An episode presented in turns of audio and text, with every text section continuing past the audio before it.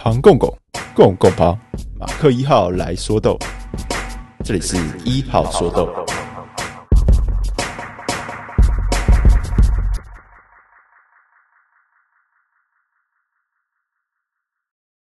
会忘记的我先说，本期分享包内建一个特别杯测小活动，小小满足各位咖啡虫对风味的追求。新手老手记得听到最后一起同乐。大家下午好。欢迎回到一号说豆，这是一个为各位剖析每月精品分享包选品秘辛的语音节目，不会太长，十五分钟刚好配上你一杯咖啡的时间。我是马克一号，也是这一期精品分享包的创作人。这一期已经是全新大改版分享包三点零的第三期。那我们终于可以有机会制作属于本期的特别小活动哦，跟大家一起同乐。那这个活动呢，它是一个可以搭配着我们的选品一起饮用的那种活动哦。那希望呢，就可以像是呃有咖啡师在你身旁去引导你品饮一杯咖啡一样的这种体验。那我以前也遇过有人说，那喝咖啡就喝咖啡，干嘛这么麻烦？是不是故弄玄虚啊？怎么样的？那其实不是这样的。我们都知道，咖啡它是一种刺激感官的饮品嘛。那人的五感，它其实是可以互相影响的。也就是说，我们可以透过设计过的情境啊、声音、视觉，甚至是触觉，来强化我们的嗅觉跟味觉。也就是只要透过这样简单的引导，就可以让咖啡更好喝。而且你还可以邀请亲朋好友一起同乐啊，一起来感受我们这个脑神经的奥妙嘛。这一期我们的主题是绯红秘辛哦。那讲的是呢，三支来自萨尔瓦多，都是优良的红蜜处理的豆子。萨尔瓦多它曾经在很过去几十年前，阿拉比卡种的咖啡产量，它曾经是世界第四的。那后来因为它有一些内战啊，还有政策的因素，它停滞，那甚至还有退步。那我们都知道，精品咖啡它其实是一种呃，相对需要更多资本投入的农业。你需要各种设备不断的更新，然后还有很重要的，你要跟消费地是有交流的，你这样才有办法知道说，那我们必须要往哪个方向去精进我们的咖啡品质，去生产出呃我们的消费者所需要的那种咖啡风味。那因为以上的原因啊，所以萨尔瓦多它在精品咖啡，尤其是第三波精品咖啡化的这个浪潮，它没有跟得很紧。在这样的时空背景下呢，高品质的萨尔瓦多蜜处理就是比较少见的，因为蜜处理相对于水洗以及日晒来说，它需要更高的人力投入，它需要更高的资本投入，还有很重要，它需要经验的累积才有办法出现的。那接下来呢，我们就直接看下去，从我们的马克选品开始，一一的为大家做介绍。马克选品呢，我们呃选的品种是帕卡马拉种。它是来自我们的格罗利亚庄园生产的帕卡马拉种红蜜处理。这个品种呢，它是算是呃近年非常热门的品种哦。这个帕卡马拉种在那时候出现的时候呢，它呃其实曾经就是有一个很有趣的故事啊，就是他在竞赛的时候被提出这个帕卡马拉种参加竞赛，那曾经呢就评审团因为没有品尝过它比较特殊的风味，那他们就怀疑说这一批次是不是混豆，有这样的一个故事啊。这个庄园它是一个比较新兴的中小型庄园，它本身呢是位在一个山谷之中，高度大约是在一千两百公尺到一千七百公尺之间，附近就有一个火山口，所以它不管是在气候还是土壤都非常适合种植咖啡。那这个庄园呢有几个特色哦，首先他们经营者呢很注重庄园的可持续性还有生物多样性，所以他们的种植呢是以一个有机的概念在进行的。那第二个呢，是他们有建立自己的后处理厂。虽然他们是一个小型庄园，但他们有建立自己的后处理厂。有建立后处理厂，就可以让他们钻研属于自己的呃后处理的技术还有经验。那这也就是呃关乎第三点特色。这个庄园呢，他们专精蜜处理还有日晒处理。正是因为有自己的后处理厂，所以他们才可以在呃特定的处理法去累积自己的经验，呈现自己庄园的特性哦。那搭配着我们这一次帕卡马拉的这个品种呢，帕卡马拉是非常有趣的一个品种哦。它其实就是在我们萨尔瓦多，它在我们萨尔瓦多出现的，是我们萨尔瓦多的咖啡组织呃配种出来的品种。它是来自两个品种的混合哦，帕卡斯种还有象豆哦，象豆的名字很难念哦。象豆呢，它是一种超级巨大的咖啡豆，来自巴西的呃自然突变种。而帕卡斯呢，它是坡旁的突变种，那也是一样是来自萨尔瓦多。那在萨尔瓦多的咖啡组织，他们把这两种品种去配种之后，产生了帕卡马拉。帕卡马拉呢，它在中南美地区哦，中南美地区的咖啡竞赛，其实除了艺妓之外，大部分就都是帕卡马拉。在过去几年，就是这两种品种，所以帕卡马拉它是有自己很强跟很特殊的风味性的。如果要讲帕卡马拉的话呢，我们就可以来讲讲它的特色。它的风味特色呢，属于比较呃复杂，它的风味会比较复杂而且多变，它就是很有层次。那它的香气是非常强烈的。那它的呃，在它的树形的外观上来说呢，它就是一个属于比较好种植的树形。它的树形的高度中等，它的节间也会比较短一点，叶子比较大一点，产量也不少。所以帕卡马拉呢，在萨瓦多呃配种出来之后呢，在整个中美洲地区就算是比较有比较大量的去进行种植。马克选品这一次呢，用帕卡马拉种去搭配上红蜜处理，就可以让它的呃酸值，它强烈的酸值呢更温润一点，但还保持它这个酸香的多层次。那因为它的甜度也很高，所以会让你有一种口感很多汁的感觉。在它整体的风味上呢，我觉得它会是相对来说比较讨喜的，应该会有更多的人会喜欢我们这一次的马克选品。不晓得你喝起来感觉是怎么样？啊，记得记得，我们现在呃在我们的 Facebook 粉砖上都会有一些风味的风味的活动，大家可以去参与，然后可以去看看别人的想法是怎样，那也可以发表自己的意见哦。你接下来呢，我们就进到我们的第二个选品，马二选品。马二选品当然一样是我们的红蜜处理，但是选用的品种是黄伊卡图品种。黄伊卡图品种就真的非常少见喽，它是来自我们的梅赛德斯庄园 Mercedes，就是那个宾士的 Mercedes。那我们先来说说这个 Yellow Ikatu 黄伊卡图这个品种。那黄伊卡图这个品种呢，它是由我们的 Mondovu Mondovu，就是中文是新世界种，然后再加上黄坡旁 Yellow Bourbon 去混种而成的，所以我们就可以，我们可以大概知道，它其实就是坡旁种跟 Typica 种的混种。那伊卡图这个种呢，根据我们以前的经验啊，例如像是有红坡旁、有黄坡旁，那黄坡旁呢就是红坡旁变种而来的。那黄伊卡图是不是就会有个红伊卡图，或者会有另外一个叫做伊卡图的品种？的确有这些品种。但它们之间的关系呢，跟呃坡旁的概念是不一样的。伊卡图这个品种呢，它是来自巴西，是巴西他们在研究他们的野外野生种的咖啡的时候发现的各个品种，他们分别都用黄伊卡图、红伊卡图各种伊卡图去进行命名哦。那这些伊卡图的特色呢，就是它们通常都是波旁品系跟 Typica 品系的杂交种，但是。是不是就是有像是红波旁，然后变成黄波旁一样，这样单一突变的关系是不一定的，它们之间并没有直接的关系哈。生产我们马二选品的这个梅赛德斯庄园呢，它是位在我们萨尔瓦多的第三大咖啡产区哦。这个庄园在十九世纪就创立了，是非常有历史的庄园。它的创立者是西班牙移民阿德里安先生，还有他的妻子梅赛德斯小姐。而梅赛德斯的庄园名称就是来自这位小姐的名字哦。那一直到二十世纪末期的时候呢，这个庄园呢就辗转来到了我们现任经营这个庄园的家族 o t i 家族的手中。这个庄园它在二十世纪末期的时候，也就是 o t i 家族刚接手庄园过了十几年之后呢，萨尔瓦多就爆发内战。当时的内战呢，对萨尔瓦多的经济。造成了很大的影响哦，那包含这个庄园也是，而且不止这样，在内战之后呢，二零零一年的时候，也有一场很大的地震，摧毁了庄园内很大部分建筑物还有基础设施。接下来呢，就是要一直到就是我们这个 Ortiz 家族的第五代经营者，他是这个 Roberto Ortiz 先生。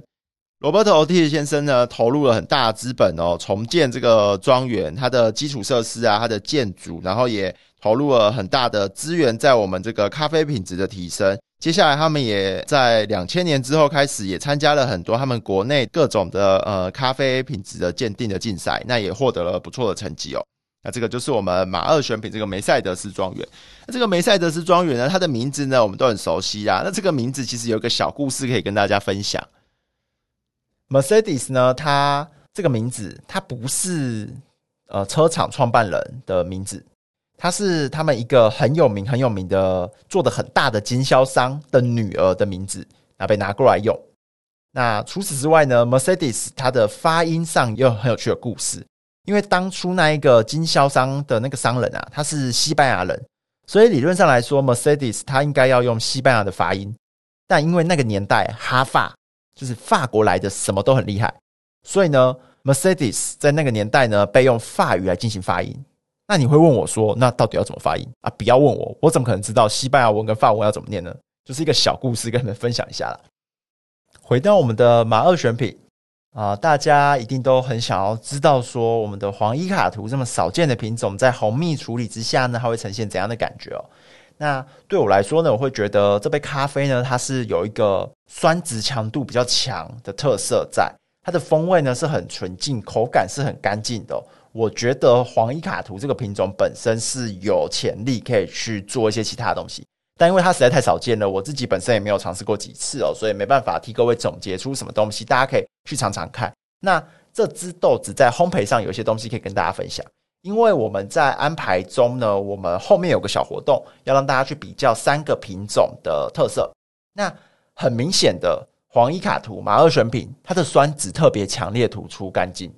所以呢，在我们的测试中呢，它会比较影响我们跟其他两只豆子的比较。因为它的味道太强烈了，所以呢，在烘焙度上呢，我们有特别把马二选品稍微烘得深一点点点，也就是希望可以让它的酸值再圆润一点，不要这么去在口感中有这么呃出风头的表现，这么强烈的表现哦。好，最后呢，我们就来到我们第三种选品喽，就是我们的马三选品。马三选品是来自香格里拉庄园的坡旁种红蜜处理。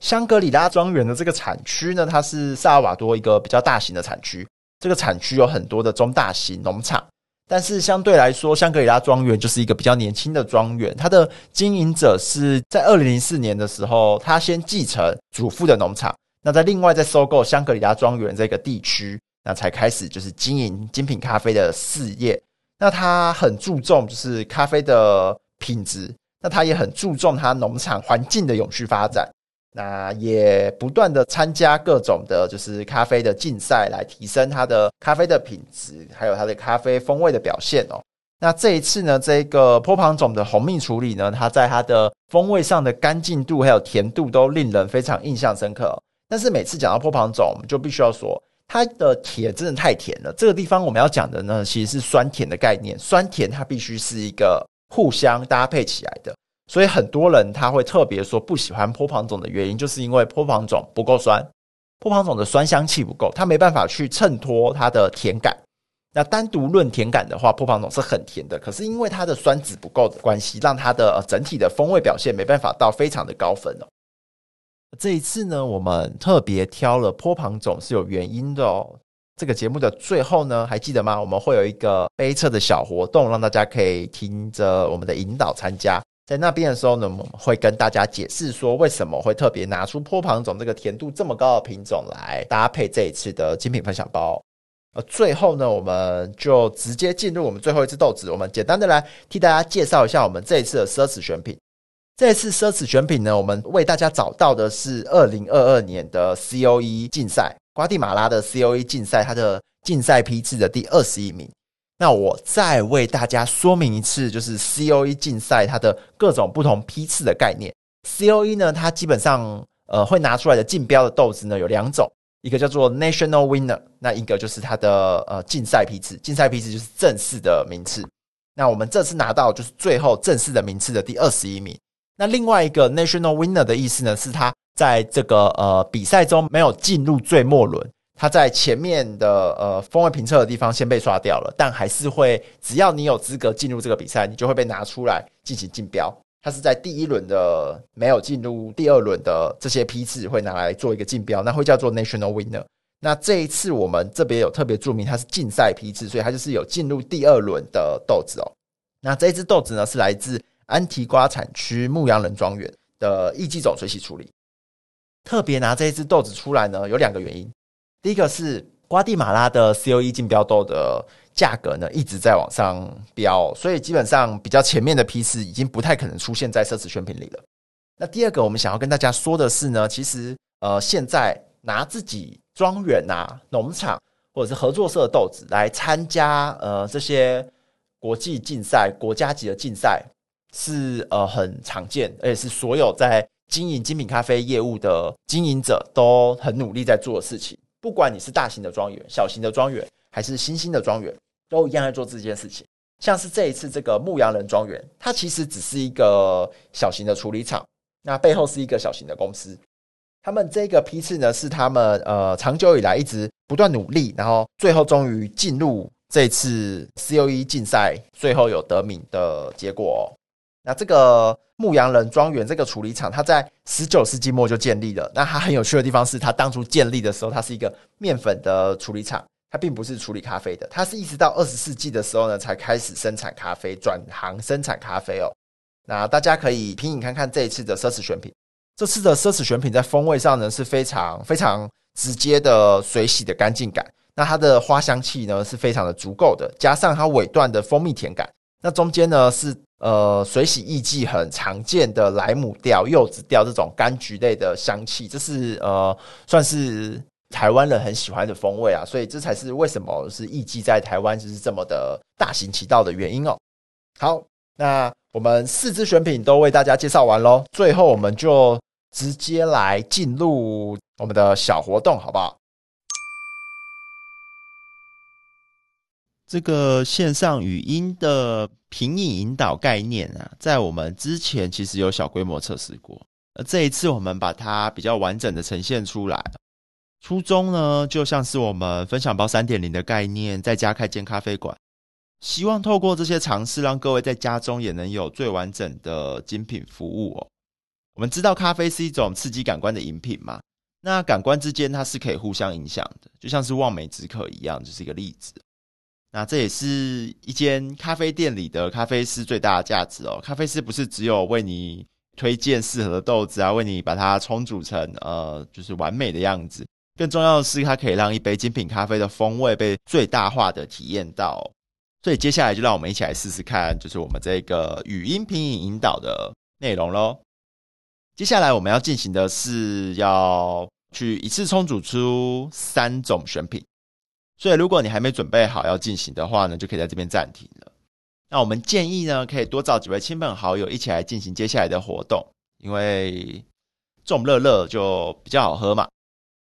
好，一次要连出三杯手冲，真的是蛮累人的。那我们呢，会建议说，在三杯手冲都冲好了之后呢，等待个五到十分钟，让它的温度下降，那也让三杯咖啡的温度接近一点。因为液体的温度会影响到我们的嗅觉跟我们的味觉的感受哈，所以当三杯温度比较接近一点的时候呢，我们的感受是会比较正确的。